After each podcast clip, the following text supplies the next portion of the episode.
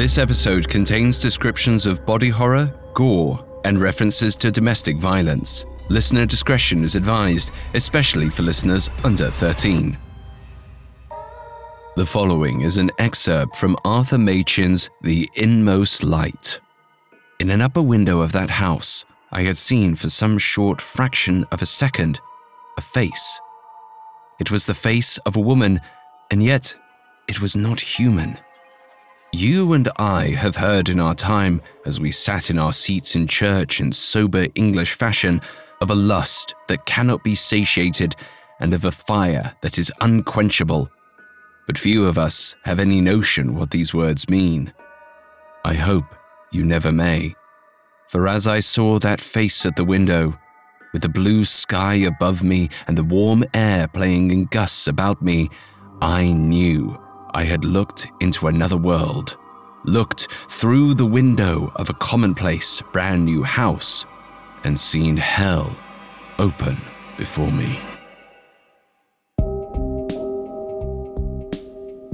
Hi everyone, I'm Alastair Murden, and this is Haunted Places Ghost Stories, a Spotify original from Parcast. Ghost stories have arisen from every century and every corner of the world, from the streets of Victorian Whitechapel to the temples of Japan.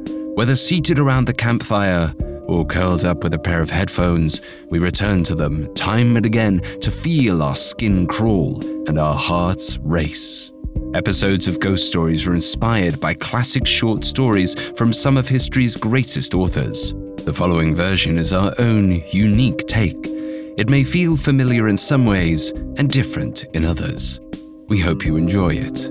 You can find episodes of Ghost Stories and all other Spotify originals from Parcast for free on Spotify.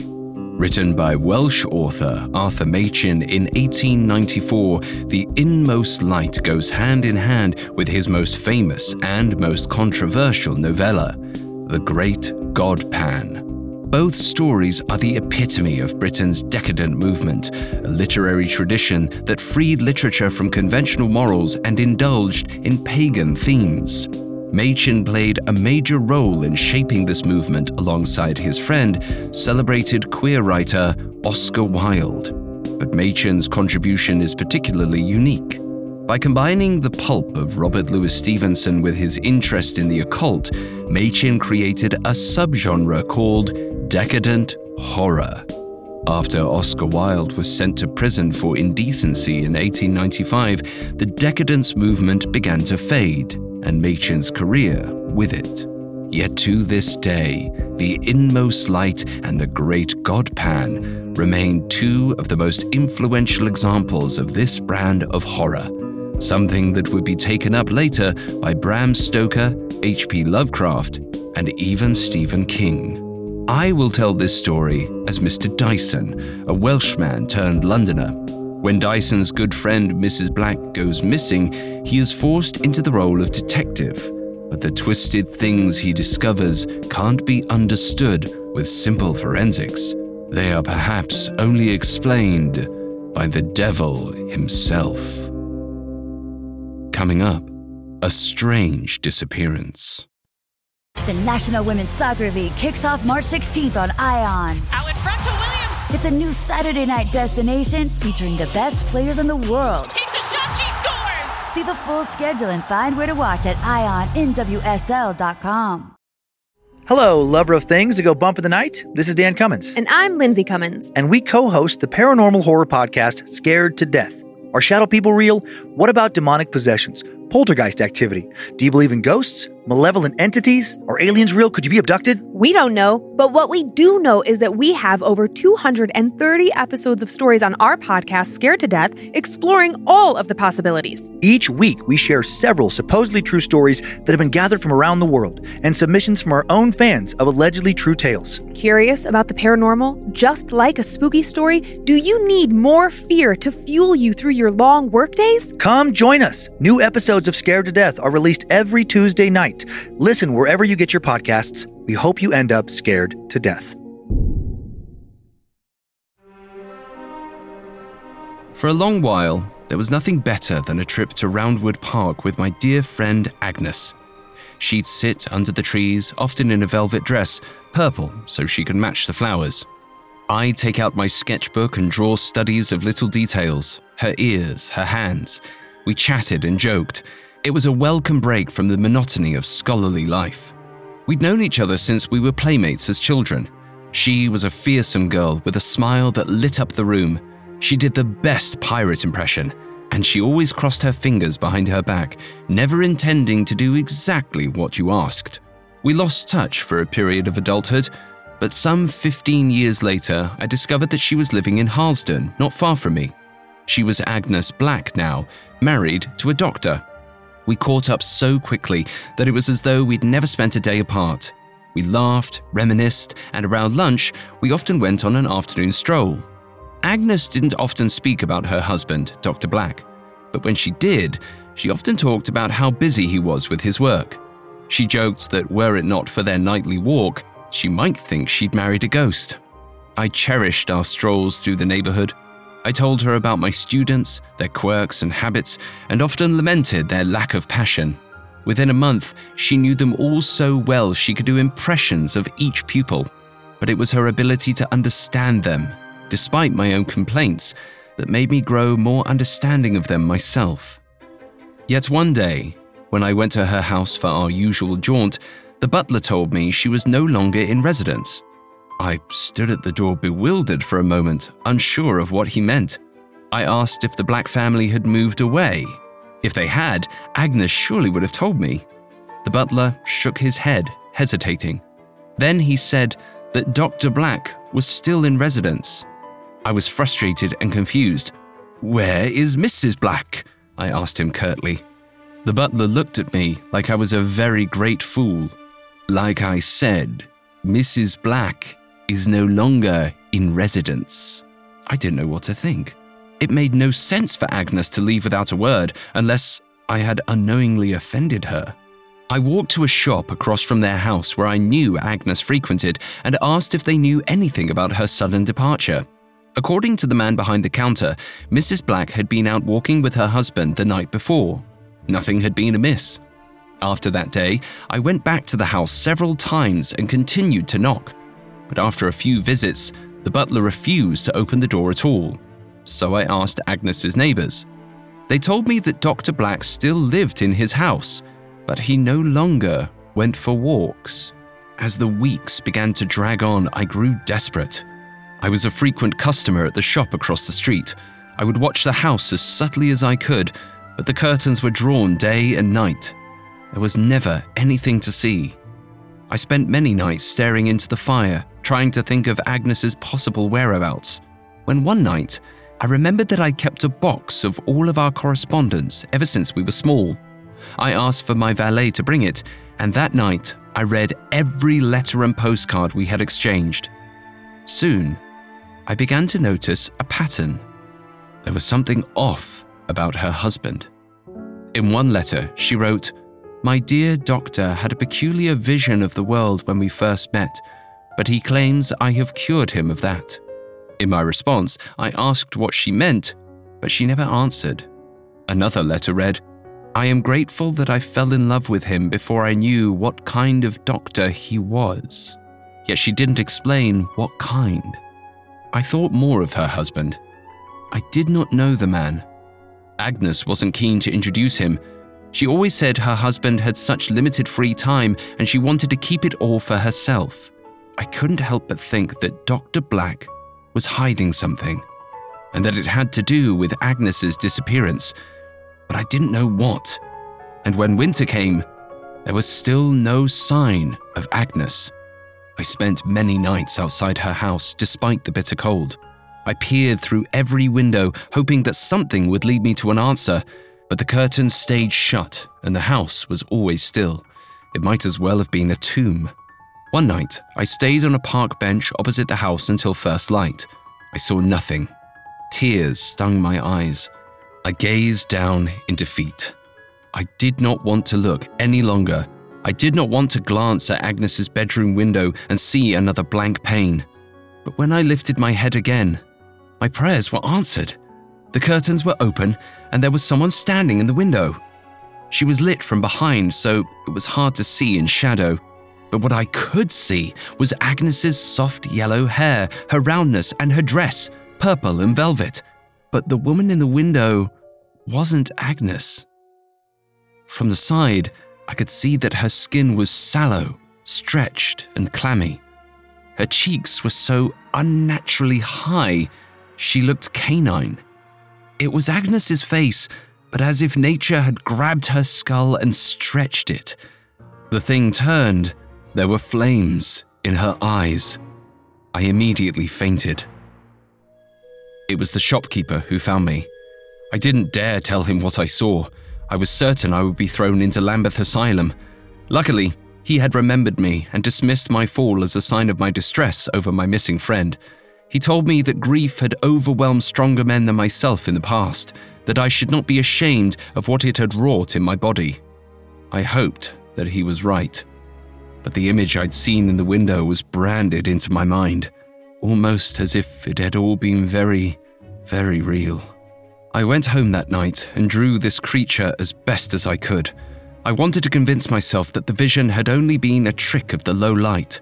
I did it again and again, struggling to nail down the shape of the flames, the impossibly angular shape of her cheeks. Every time I drew the monster, it grew more frightening, yet I could not stop. I contracted a fever for several days and laid in bed. Still, all I could see was her image.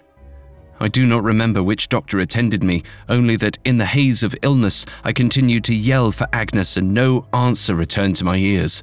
When I finally woke, I felt silly and ugly and sad. I knew I would go mad if I continued this way. I asked for my valet to give me the stack of papers I'd missed. I thought reading about the world's events would distract me. But on page three, the headline read Harlesden housewife found dead in home. The article was about Agnes. I swear my heart stopped beating. I read the article in one small, breathless eternity. The details were more lurid than helpful, mentioning an unlocked back door and signs of a struggle. But one gave me pause. My valet had given me the newspapers in chronological order. This edition the one reporting her death was from the morning of the day when I'd become ill. Agnes's corpse had been found the night before that, which meant that when I had seen her in the window, she was already dead. Coming up, Dyson examines a strange corpse. Hi there, it's Carter from Parcast. If you haven't had a chance to check out the riveting true crime series Solved Murders, there's no better time to tune in. Throughout the month of August, Solved Murders is featuring four celebrations that took a turn for the deadly in a special series we're calling Party Fouls. From a murder in the New York nightclub scene and a house party gone horribly wrong, to a terrifying evening at the Tate residence and a sex party with sinister results. Go deeper inside four affairs remembered for all the wrong reasons.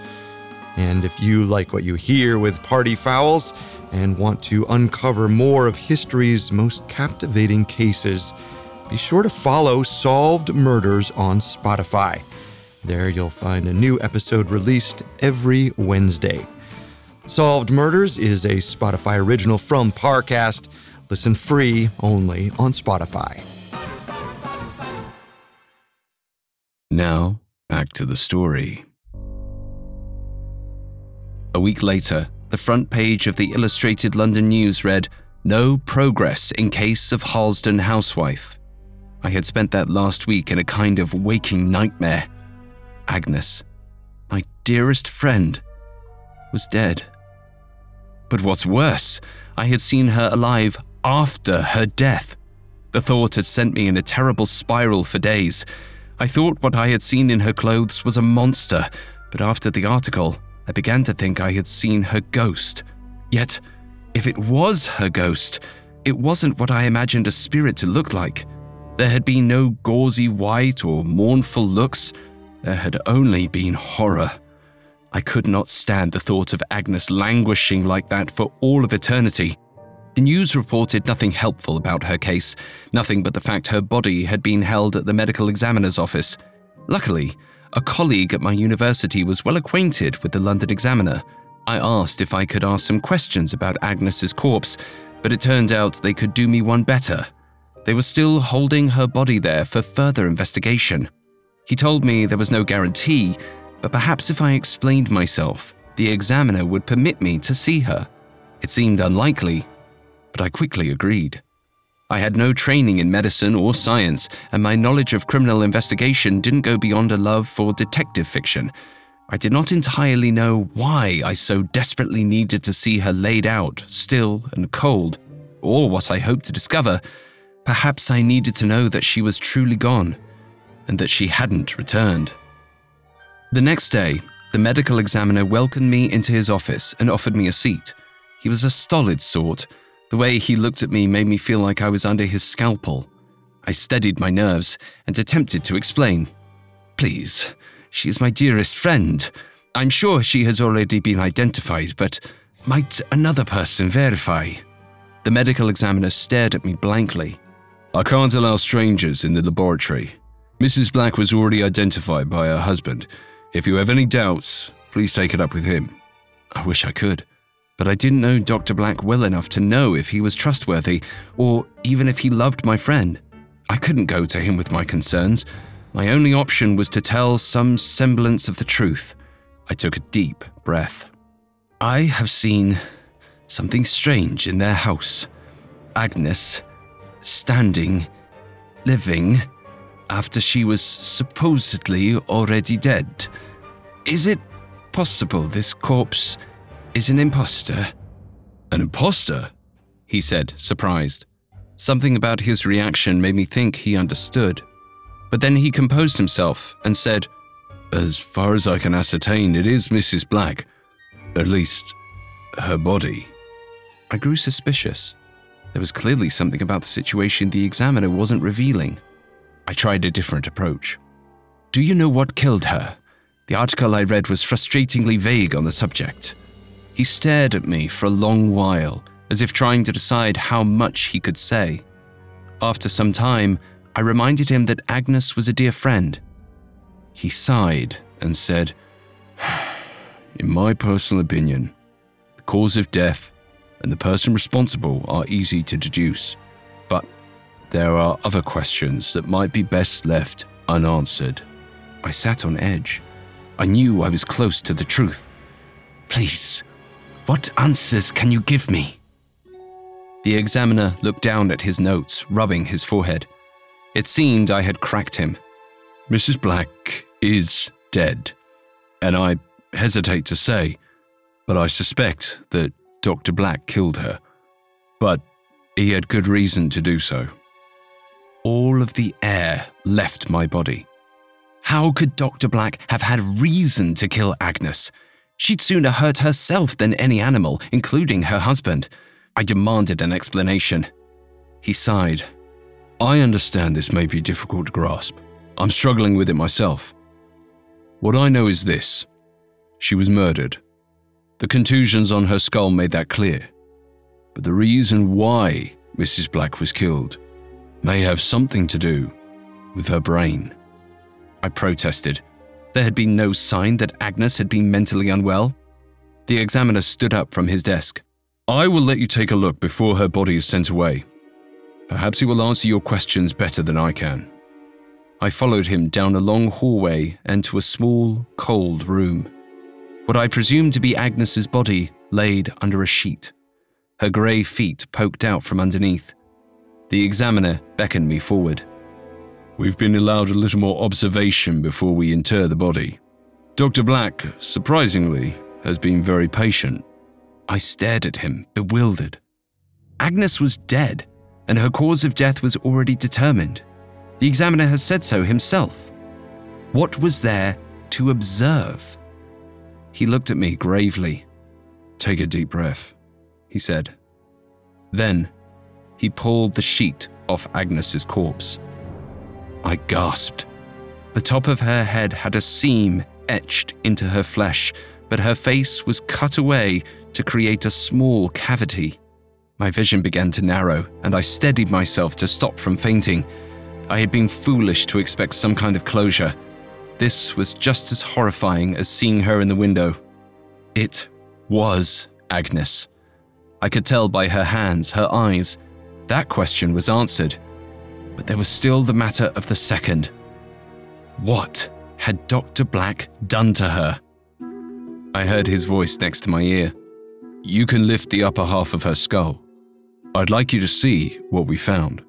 I wanted to tell him that this was highly irregular and unprofessional and disrespectful to the dead, but then I risked being thrown out without answers, never understanding what had happened to my friend. So I nodded as firmly as I could. The seam in her head went behind her ears and extended to either side of her neck. I would be able to open her like a Russian doll. The examiner held out a pair of slippery looking gloves. Rubber. All the rage in America. Your nails will thank me. I did my best to nod gratefully and donned the gloves.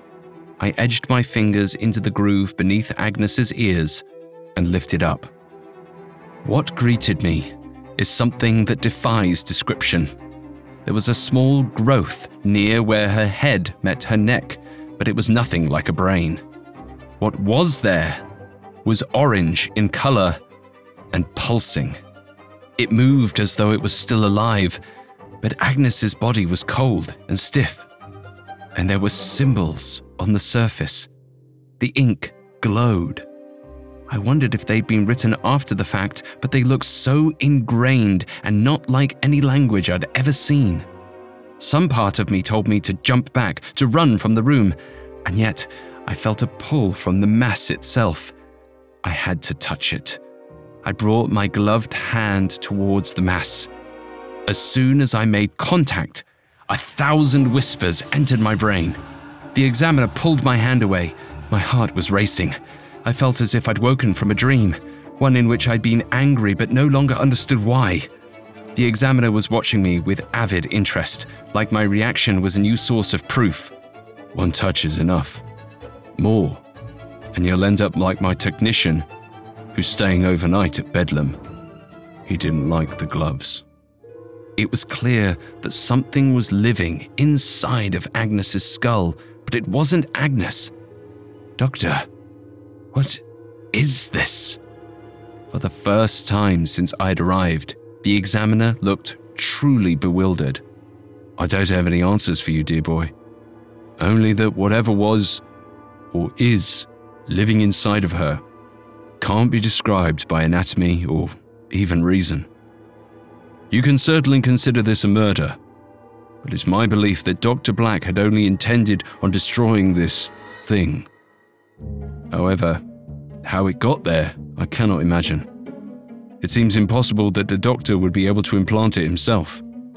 Agnes had warned me. Her husband was no ordinary person. If anyone on this earth was capable of creating this situation, it was him. All I had to do was get him to admit it.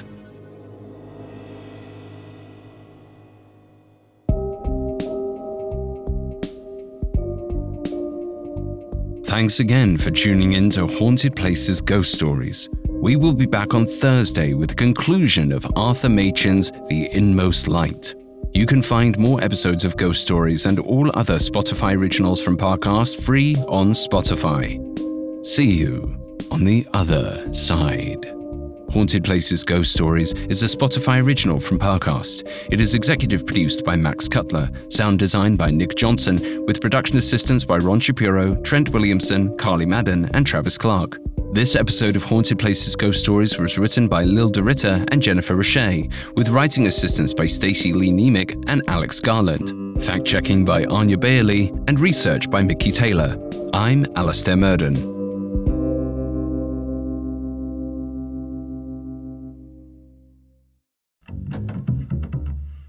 Hi, listeners, it's Carter. Here's a quick reminder to check out the Solved Murders four part special Party Fouls. Every Wednesday in August, take a closer look at four celebrations that ended in horrific fashion. Follow the Spotify original from Parcast, Solved Murders. Listen free only on Spotify.